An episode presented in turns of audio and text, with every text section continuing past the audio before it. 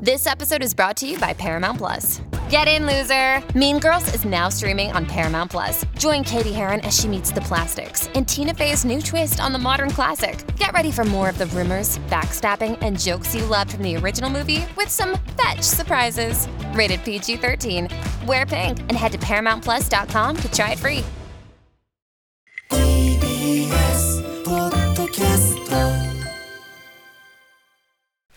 ここからは私臼井ミトンが自由気ままにお届けする音楽コラム「ミュージックログ」今日はこんなテーマでお送りします。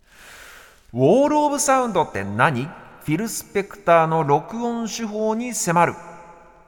ということで、はい。えー今日はですね番組本編の特集テーマがオールディーズでございます、でこのオールディーズって何かっていうと、まあ、超ざっくり言えばその言葉通りなんですが古い音楽っていう意味ですね。でただまあ一口に古い音楽って言ってもですよ、古けりゃ何でもいいというわけではなくて、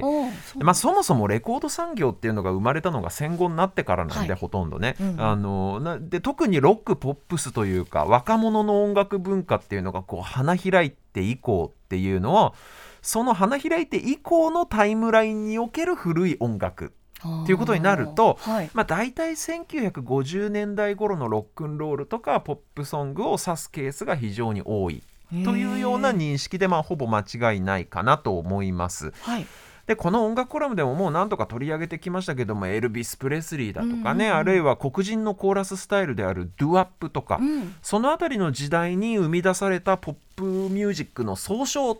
をオールディーズっていうというふうに思っていただければ、まあ、大体合ってると思います。へただ何をもってオールディーズと定義するかっていうのはねこれまた結構人それぞれ意見が分かれるところなんですよ。このアーティストはオールディーズに入れるのおかしくない？とか。えこれはまあ確かに50年代だけどオールディーズっていうとなんか違うんだよなみたいなの人によって結構意見があって。なんでまあこの後の特集コーナーではまずはゲストの音楽ジャーナリスト高橋義明さんと、まあ、まず殴り合いの喧嘩をして番組としてのこのオールディーズの定義を決めていきたいと思いますけれども。まあただね一般的にオールディーズっていう言葉を聞いた時にこういう雰囲気の曲を思い浮かべる人は多いんじゃないかなと思います。なんとなく聞いたことあります？きのこさんも。なんか聞いたことがあります。なんかねなんかテレビとかで流れてるの聞いたことあるなと思うと思うんですが、はい、ザ・クリスタルズの「ダドゥ・ロンロン」という曲なんですうね。ん。でこれエルビス・プレスリーなんかのロカビリー系のロックンロールともまあ違うし、うん。かといってリズムブルースとかドゥーワップとも違うなんかこうドリーミーで、うん。ドリーミーでかつなんか独特の勢いっていうか、うん、いなんかエネルギーみたいなのがあると思いません？確かに。でうんうんこれね、あの実は今回の特集の番組の宣伝 CM というかいわゆる番宣というこの1週間流れてたものですけどこの番組の番宣でもちょっとちらっと使ってた曲なんですけど、この曲ねあの一般的にはウォール・オブ・サウンドって呼ばれるジャンルに属するもので、はい。ウォール・オブ・サウンドってまあつまり音の壁っていう意味ですけど、はい。これねフィル・スペクターっていうはい。プロデューサー音楽プロデューサーが生み出した独自のねサウンドスタイルなんですよ。ほうほう。まあこれだけで一ジャンルとも言えるくらい、うん。後々の音楽シーンに影響を与えたサウンドで、うん。例えばレコード屋さんによっては「ウォール・オブ・サウンド」とか「フィル・スペクター関連」なんていうそれだけでワンコーナーあるくらいの確固たる一ジャンルになってますね。で何がそういうふうに他のいわゆるロックとかポップスとこう分けられてるのか明確に区別されてるのかっていうその謎に迫りたいと思うんですが、まずはこのスタイルを作り上げたそのレコードプロデューサーフィル・スペクターという人の説明からあ。いきたいと思います。はい。この人はですねビートルズとかビーチボーイズのメンバーの人たちとほぼ同世代でちょっと年上くらい、1939年生まれの人なんですけど、はい。10代の頃ね自分のバンドで出した自主制作のレコードが結構なヒットをしまして、うん。かなり早い段階からその才能を発揮していた人なんですけど、うんうん。自分で演奏したり曲作ったりするよりも、うん。もう俺はプロデューサーになりたいんだって言って、うん。途中からバンド活動はもうきっぱりやめまして音楽プロデューサーに転身しちゃうんですよ。でプロデューサーとしても着実にヒットを重ねて、はい。ついには自分のレコード会社を立ち上げます。当時としては結構珍しいですこれ。独立系の大手のなんていうか傘下に入ってないレコード会社。あ自分でインディーのレーベル立ち上げちゃうっていうのは結構珍しいパターンでした。で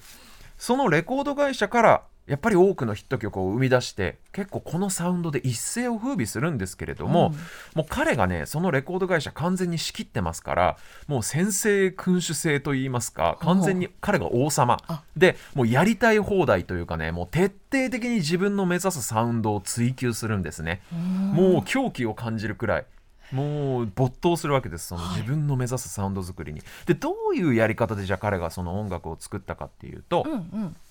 時代的には1960年代初頭なんですね。はい50年代の終わりくらいからやってたかなプロデュース業は。でまあその時代っていうのはとにかくね一発撮りの時代です。あつまり今みたいにはいはいいろいろと後から楽器を重ね撮りするとか、うんここのパートだけ間違っちゃったからここだけ差し替えましょうとかこれちょっと音痴だったからこれあの歌のピッチ直しましょうとかそんなテクノロジーは何にもない時代です。とにかく普通にバンドメンバーがスタジオに集まってせーので演奏して、うん歌手もその場で歌ったものを一発で撮ってそれがそのままレコードになって発売されるみたいなイメージの時代ですね。まさにファーストテイクそれがそのままレコードになるっていうね。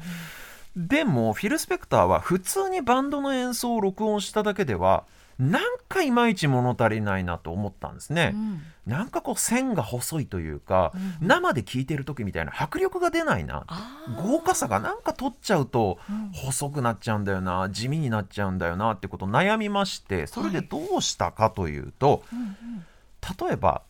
ギタリストを1人じゃなくて4人雇うはいベーシストも1人じゃなくて2人雇う。あドラマーも追加でもう1人呼んじゃおう。キーボーディストもまあ34人必要だなとか言ってどんどんミュージシャンの数を増やしていったんですよ。はい。で普通まあももちろんねそういう大大編成のアンサンブルってある普通にあることなんですけど、もしミュージシャンの人数を増やしたんだったらそれぞれに違うフレーズを弾かせてアンサンブルに厚みを持たせようと考えるのが普通なんですよ。うん確かに全く同じことをわざわざ2人3人で弾くのってバカみたいだし、無駄だよそんなのって思っちゃうのが普通のロックポップス系のミュージシャンとかアレンジャーの発想なんですね。うんところがフィル・スペクターは例えばギタリストを4人雇ったらその4人に全く同じことを弾かせるんですよ。うん4人に、ま、お同じ楽器で同じことを弾かせるの。はいはいで音楽用語でこれユニゾンって言いますけど、はい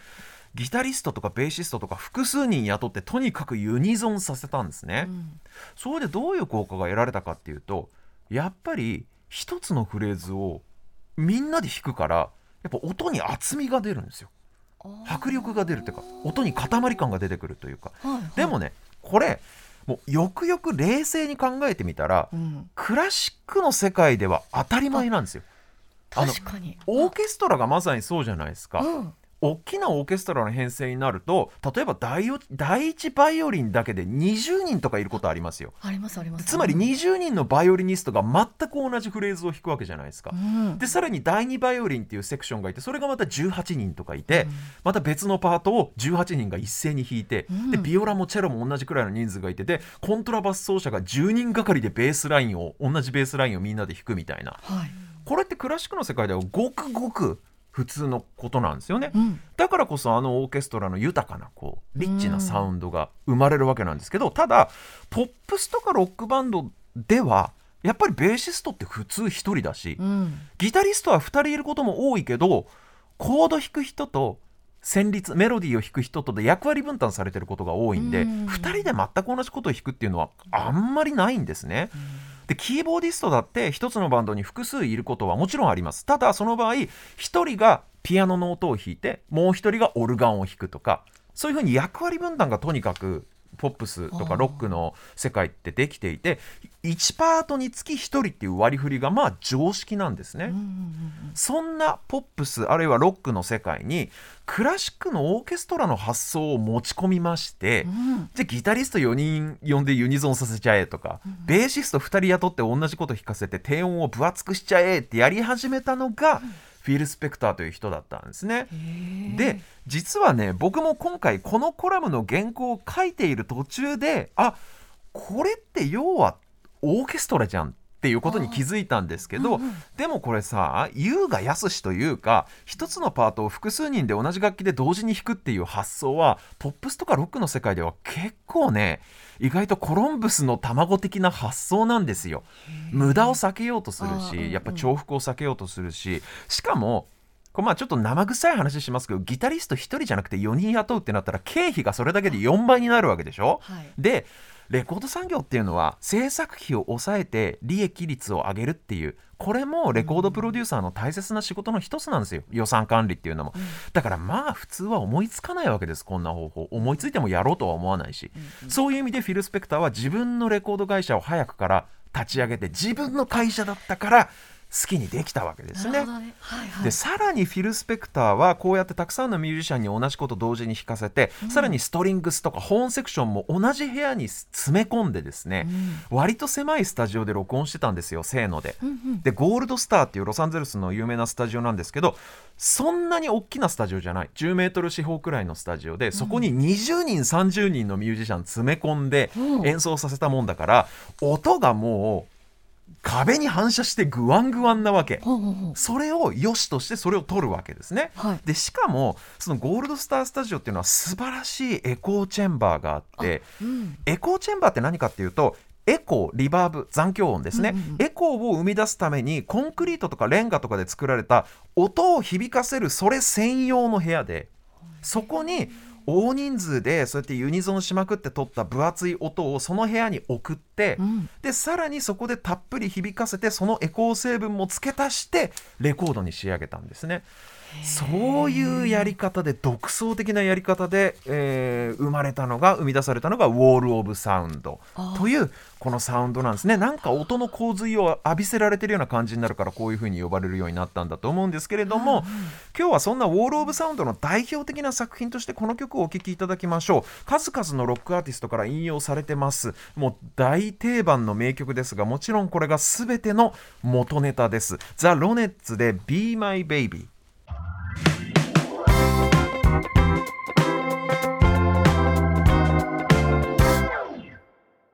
お聴きいただいたのはザ・ロネッツで「Be My Baby」でこれがまあウォール・オブ・サウンドの中では一番有名な曲かなとは思います、なんか聞いたことあったでしょはい聞いたことあります。ね。そうなんですよ。こまたこの曲をいろいろと、まあ、パパクってっていうか引用して作られた曲もたくさんあってそれでこのドラムのイントロとかを知ってるっていう人も多分多いと思いますがね、